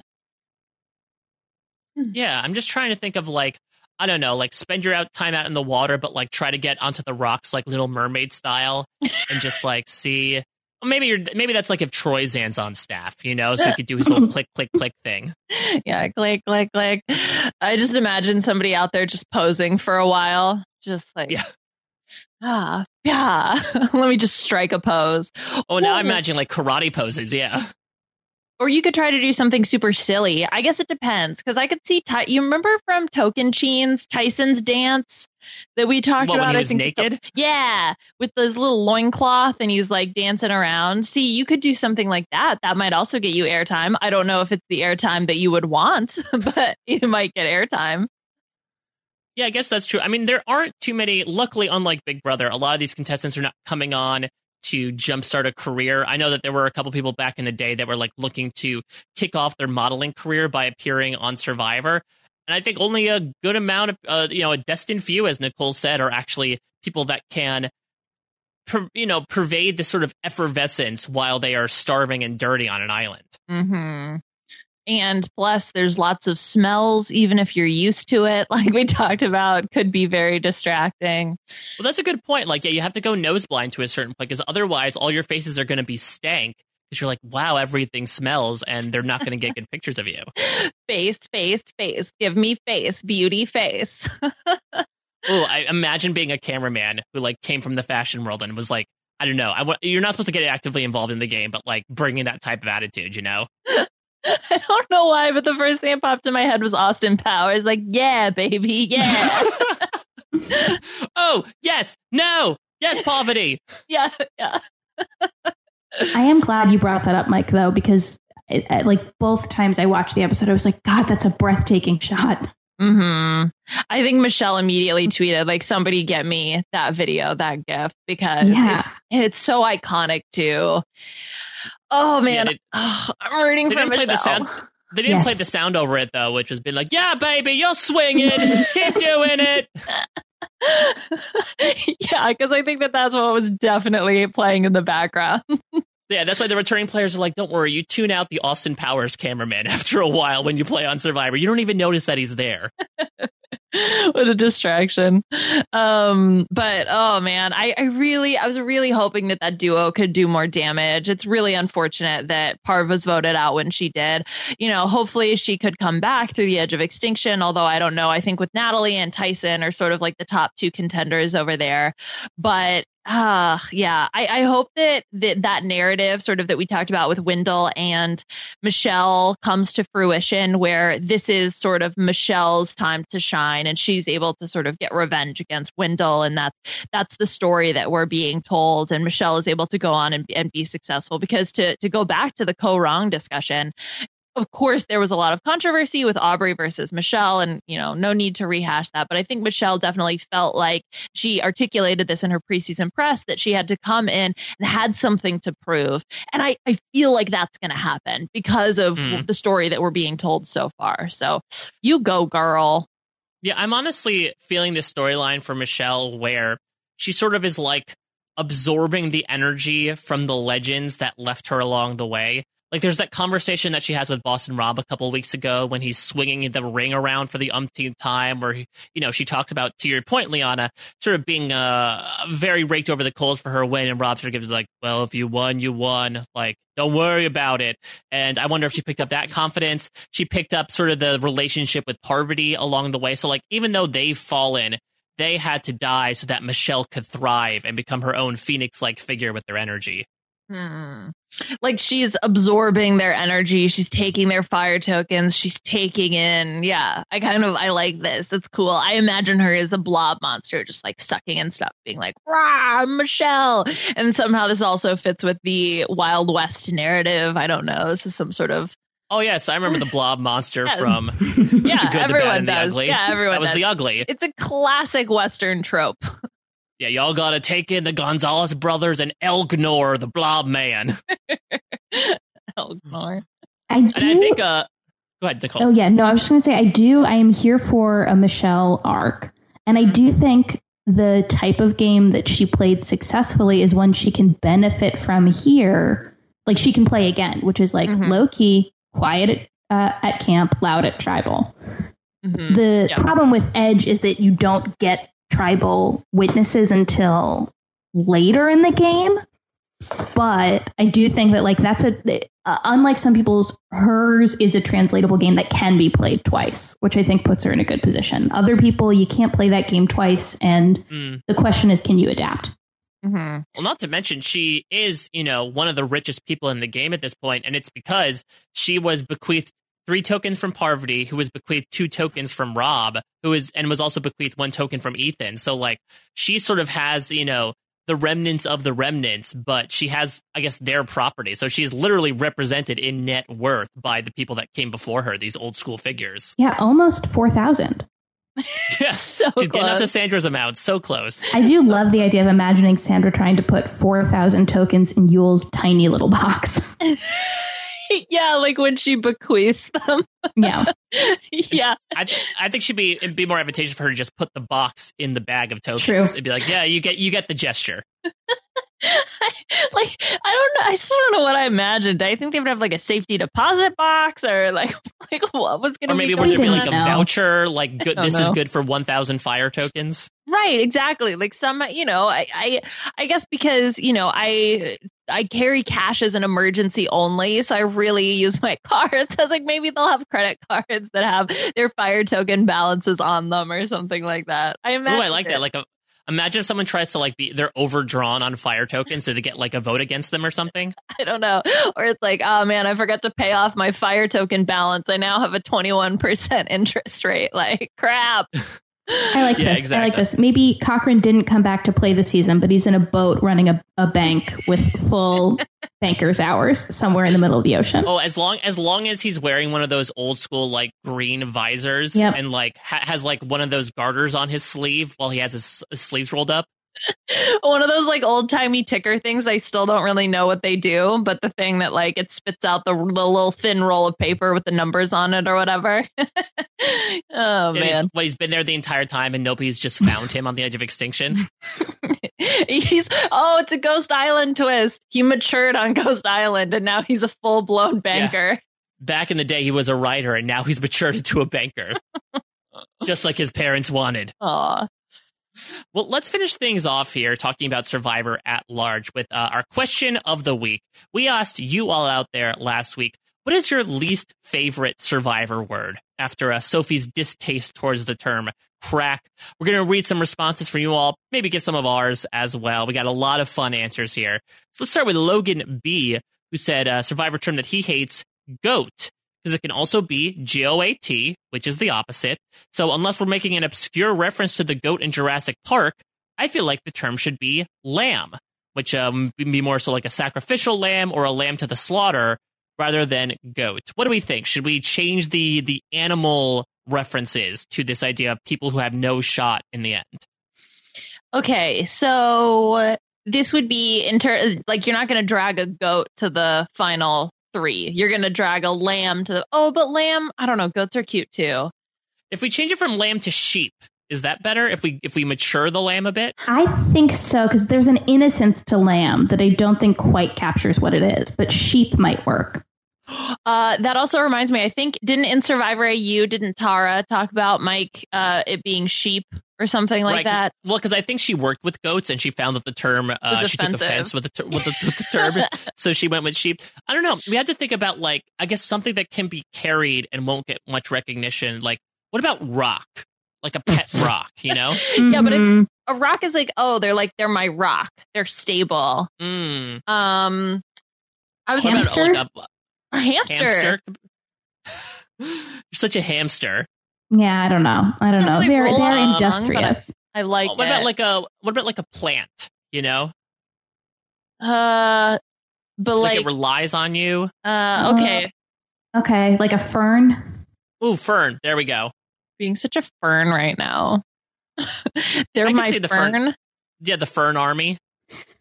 I don't know. Goat definitely has gotten overused, and I agree that there is like a double meaning. But as a Mhm. writer, sometimes you love a double meaning. I'd love for somebody they thought was a goat to turn out to be the goat. Um, Mm. but I do think that like it gets overused. I The only- goats goats are more rare than players act like they are. Ah, like a true goat is Yeah. more rare. Yeah, than Yes. than yeah. hmm Yeah, I can see that. The the other thing that keeps popping into my head is a a geese or a goose. I don't know why. Maybe because it also starts with a G, but I like I like a g- they're such a goose. No, no, no. Like you're, take it back. got you got you have your No. gaggle. You have your goose army. Good for the goose is good for the gander. I don't know. Uh, Well, let's move. Let's move on here. Jesse says, "I can't stand it when people mess up the order of outwit, outplay, outlast." Uh, also, Jeff's definitions of outwit slash outplay slash outlast at Final Tribal are 100% incorrect. Also, Nicole Drespel! Exclamation point! Can't wait. Oh, that's so nice. uh, outwit, outplay, outlast. Yes. Yeah, I mean, yeah, that we've seen that before. Of like the, I mean, this is divided into two parts, but the first part is sort of being like, yeah, this game is outlast, outplay, outwit. Like it, it sort of like makes your mind sort of break down for half a second, and then of course there is the new final tribal council format, which Jeff has t- divided into three categories based on what happens to be on the tribe flag.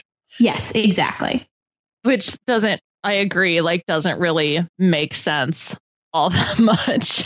but No, do you think do you think 20 years ago Mark Burnett was like, "Oh, what are the real principles of this game?" Like there's three No. random words He's that coming we're up he's coming up with a trying to make mean something.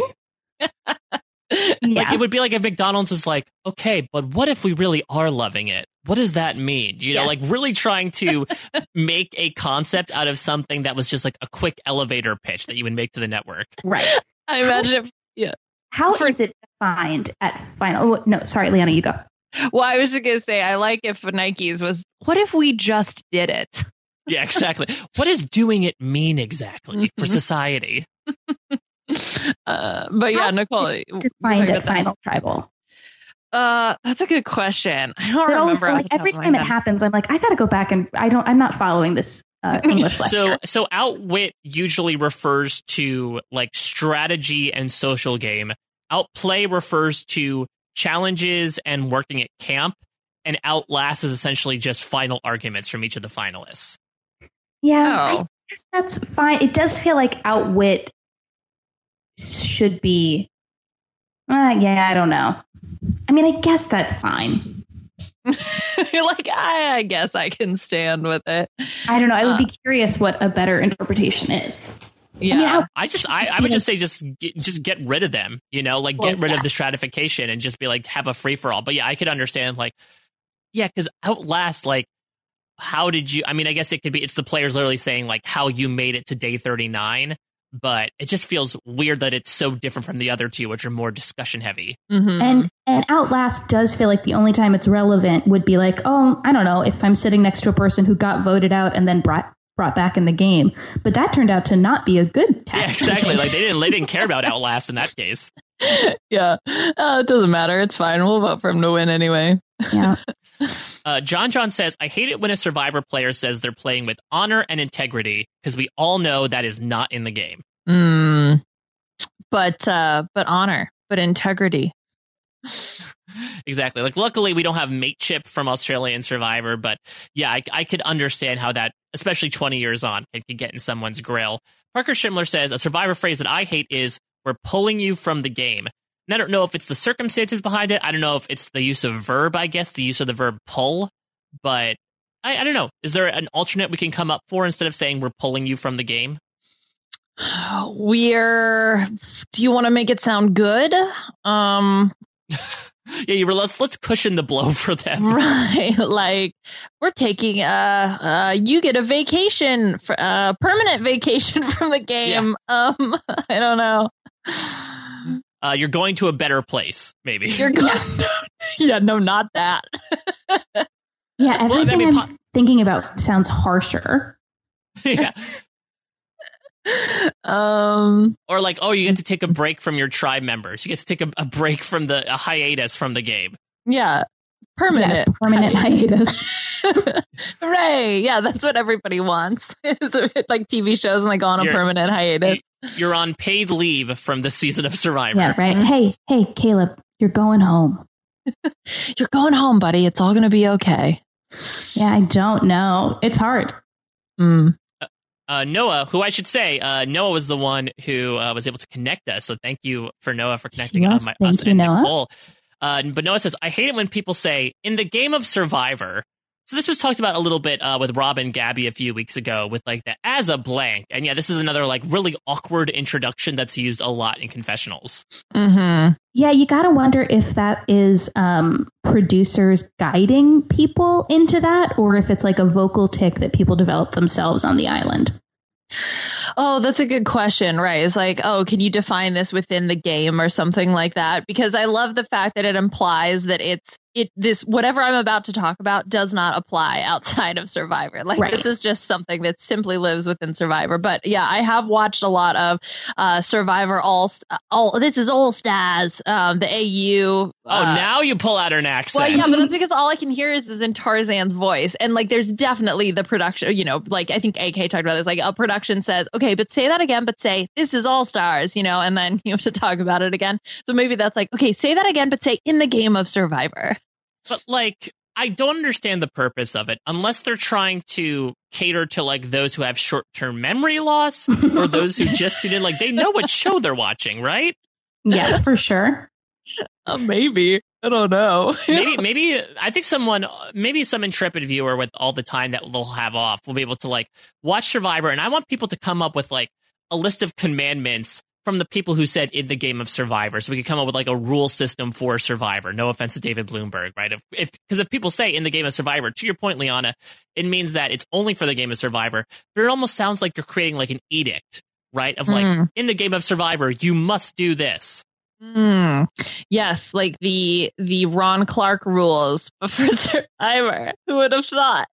if only we could have Probst rules. Yeah, the Jeff Probst rules. Yeah. Okay. All right. Yeah. Somebody do that. Not me. I'm too lazy. Or depends. Depends how bad sequ- or uh, you know quarantine goes. Then I might be going back pulling all those quotes. Uh, Dan Sinensky says, "Draw a line in the sand." Ugh. I know it's not just a Survivor phrase, but it's so dumb. It's sand. Just erase the line and draw a new one yeah, I've never understood that one because it was like it's sand. Right? It's exact thing same thing. It's like, oh, you can just uh you just you just wipe your foot over it and it goes away. Like it's not it's supposed to be temporary. Or maybe that's what it is and I've just been misinterpreting the phrase the entire time. Well, I don't know because I think now we've had major escalations of like I remember from Survivor Worlds Apart, it's like we're taking a chainsaw to the line, and like just all these really graphical interpretations of it. Where, like you said, it's sand you know, it's the like the sands of the hourglass. You know, these are the days of our lives. It's mm-hmm. going to inevitably turn over again and become anew. So I guess maybe using something like concrete is more substantial, but also the, concrete does not exist in this jungle. Maybe you could use something about trees, like because trees take a long time to grow back. Oh, like if you cut, it's a crack in the tree. Oh no, you can't use crack. Yeah. It's a line in the tree. I don't know like like today we're cutting down a tree, uh, you know, so that some things won't grow underneath it. Oh, okay, interesting. I thought you meant like we're going to use trees to demarcate land instead of lines, and, and I was like, okay, I'm following. Maybe. yeah, like um, okay, or we're gonna plant the tree in the sand. Yeah, exactly. And we'll give it a little while, but yeah. eventually you'll get one hell of a fence. All right, uh, let's see. Logan L says, I hate that they always call people a challenge beast. You win like one damn challenge and or have one ab and people call you a challenge beast and target you. If you win like three or four challenges, then you are a challenge beast. But enough with that title. Hmm. One ab. What do you think we should call people? A challenge goose. yes. That's it. Yeah, yeah, yeah. And then people could try to figure out like the GOAT acronym, what G O O S E stands for. Yes. Across stick it up, baby. Greatest one opportunity. Sans elimination. Oh, perfect. Perfect. Rolls off the tongue. It really does. But yeah, I, Mhm. I, I mean, I think this is more so like, uh, obviously a perspective thing than anything, right? Of like, this person's a challenge beast and they've only won like one challenge. But I guess it is more of like a look thing. If you look relatively athletic, people will be like, challenge beast. I'm calling it. I'm putting down the challenge beast before they, they mutate and grow into a bigger monster. Mm-hmm. Yeah, and and even if they aren't even suited for like even if you just look athletic, you're like labeled as a challenge beast. Exactly. Uh, finally, Josh Green says the phrase that annoys me the most is this will be one of the biggest comebacks in the history of Survivor because of the actual comebacks that Jeff never acknowledges. Mm. Oh, Mhm. We got that a couple- a couple interesting. We've gotten that a couple times this season. I mean, remember back during the uh, the key challenge when Adam was able to finally grab the key and Sele caught up. That Jeff was like, "This is one of the biggest comebacks in Survivor history." Like, "This is one of the biggest blowouts we've ever seen." When obviously with hundreds of challenges, uh, it might make like the top ten, but might be a bit over the top. Yes, Survivor's so- greatest hype man. Yeah, so many of these feel less like people are bothered by the phrase and more like they wish that we were uh, more judicious in our execution of them, which I agree with. Throwing it around willy nilly. Yeah, yeah, yeah. Yeah. So Hmm. for next week, there was a really weird moment. I get what Jeff is talking about, but when Sele sat down in tribal council this episode, Jeff says, Wendell, every season of Survivor ends up having a theme. Can you feel one starting to unfold? Now, logically, you could say, yes, the theme is literally all winners. Uh, but you know, then it became this larger thing of like, I think the season's about history. So what we're asking people for next week to do is come up with sort of like uh, an unconscious theme of the season. So like obviously Survivor Amazon is men versus women, but like what is the theme of that season? You know, what's like the Aesop's fable, I suppose. Like heroes versus villains, the theme is like evil will always defeat good because good is dumb. You know, like Liana, we we we made like a whole season of of themes on Edge of Extinction. yeah, right. I, I think I'm excited to see what people come up with because I, much like you illustrated with heroes versus villains, I think there's a lot of a lot of ideas here to be mined.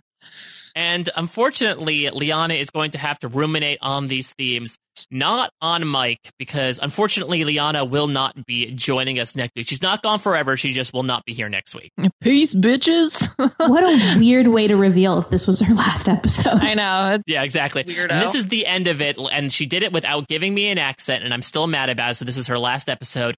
You're taking a permanent leave, Liana, from from the B&B. Oh no! This is your way of saying I've been fired. I knew it. I knew it. No, no, no, no. But Liana will be gone just for next week. But we have brought in a very fun themed episode. We have a theme to next episode in her stead. So, Nicole, I don't know if you know about this. I don't know how much our larger audience knows about this, but there are dedicated YouTubers who report solely on Survivor and Big Brother and other reality shows. And next week, we are bringing on two of the best in the game. We're bringing on Peridiam, who is uh, someone who has appeared on the B&B a couple times, and we're happy to welcome back to the B or to the B&B for the first time. Uh, YouTube channel called Once Upon an Island. As we're being socially isolated and looking for things to do to fill our time, I very, very much recommend Survivor fans. If you have not checked out these accounts yet on YouTube, please do. They're offering weekly stuff, really big deep dives, very well done videos. So we're going to bring them on to get their thoughts about the season, maybe do a little bit of uh, YouTuber adjacent stuff. Who's to say? But uh, I'm excited to bring them both on. You can check out their accounts in advance. Uh, there's Once Upon an Island, like Once Upon a Time, but Island instead, and Peridiam, P E R I D I A M. So we'll be reviewing your answers to your themes of the week uh, with those two. Make sure to send us your answers to the question of the week using hashtag RHAPBNB, the letter B, the letter N, the letter B. email them to us, rhapbnb at gmail.com, or put it out there on the internet. We'll be able to pick it up somehow. But for now, Nicole, this was a thoroughly epi- enjoyable episode of Survivor, but I dare say even a more enjoyable episode of the RHAP B&B. You were so fun to have on. I apologize for putting you through the ringer with those food quotes, but you were a great guest to have. Well, thank you very much. I appreciate that, and I had a wonderful time. So thank you for having me if people want to catch up with what you may be doing both on and off screen, is there a social media account or a project you encourage people to follow? Nope.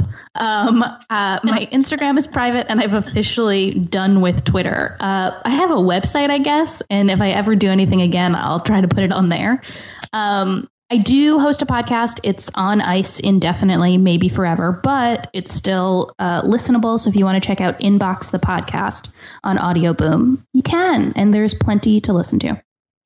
What, what's that podcast involve? Uh, it is my co-host and I, Matt Straub, uh, bring a guest on every week, and they let us look at their email and their text messages and all that good stuff. my and, game and, idea. and how many friendships do you maintain after every episode of this podcast? It's an excellent question. Uh, some. oh God, uh, I'm like terrified. I know that that will never happen to me, right? But like now, I'm terrified of what's in my email. yeah, don't be ambushed on your podcast. Yeah. Uh, all right, that that is super. I'm excited to check all that out. Uh, Liana, what do you have going on the larger podcast sphere before you take a, a brief one week break from the BNB? Okay, yes. So, uh, Puya and I are potentially going to be doing the Masked Singer due to coronavirus traveling stuff.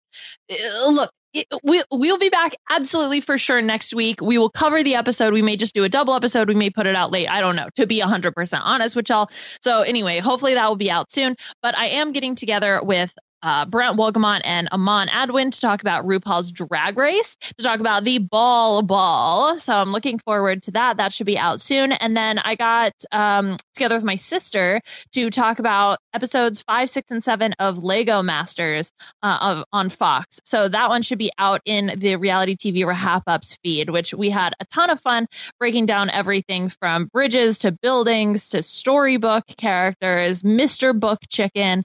It was a lot of fun Um, so look out for those podcasts coming out or already out. Oh, oh and, that's oh, yes. well, that's the term we should use instead of goat or lamb is book it's, chicken. Yes, it's Mr. Book Chicken, the Taker Waker. It was fun. They did uh, they did the storybook episode where they had kids play Mad Libs, which is obviously very near and dear to my heart.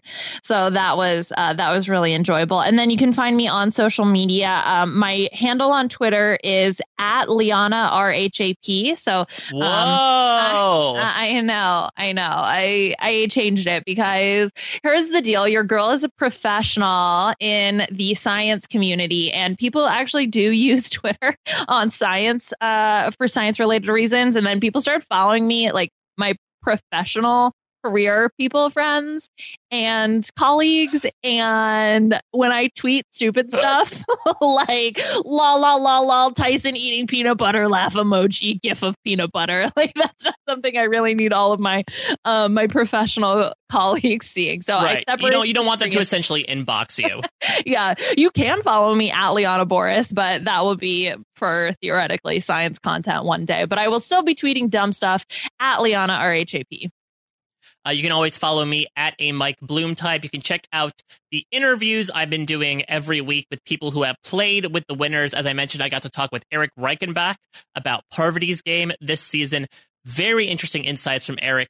Still TBD on the Sandra one. I have my fingers crossed, but uh, at least I have one to sort of fill your eyes uh, for the foreseeable future until we do the whole thing again. I'm also covering from an audio perspective Star Trek Picard over on post show recaps as well as Lost Down the Hatch. We not only uh, put out an episode early in the week, but we are putting out a very special episode to fill your feeds coming out soon. On top of that, Top Chef came back as well. So lots of good stuff going on. But that's going to do it this week for the B&B. Thank you all so, so much for listening. I know that uh, with new behaviors coming into play, that podcast listening has sort of been thrown into the wind. So for those of you that have decided to check out our silliness week after week, it really, really is appreciated. We're going to be back next week again with Peridiam and Once Upon an Island for our Survivor 40 YouTube special here on the BNB. I am super excited to subscribe to that particular podcast. Special thanks to Scott St. Pierre for editing all of this behind the scenes. Paul Osselson, our head writer, and Wolf from America for our theme song. Fun fact, I learned this week that our theme song is a little over 30 seconds long. So if you want to wash your hands and then some, just sing our lovely song in your head and you'll be able to feel clean and musical at the same time. If you have any game ideas, write it into us, rhapbnb at gmail.com. Thank you all so much for listening and sending your answers as per usual. We'll check you out at your next stay. Mike and yeah, they're playing some games. And I pray to your mama that they're not super lame. And if that all sounds cool, I can tell you the name. B&B. Mike and Liana, yeah, they're playing some games. And I pray to your mama that they're not super lame. And if that all sounds cool, I can tell you the name. It's the R H A. You can say for free.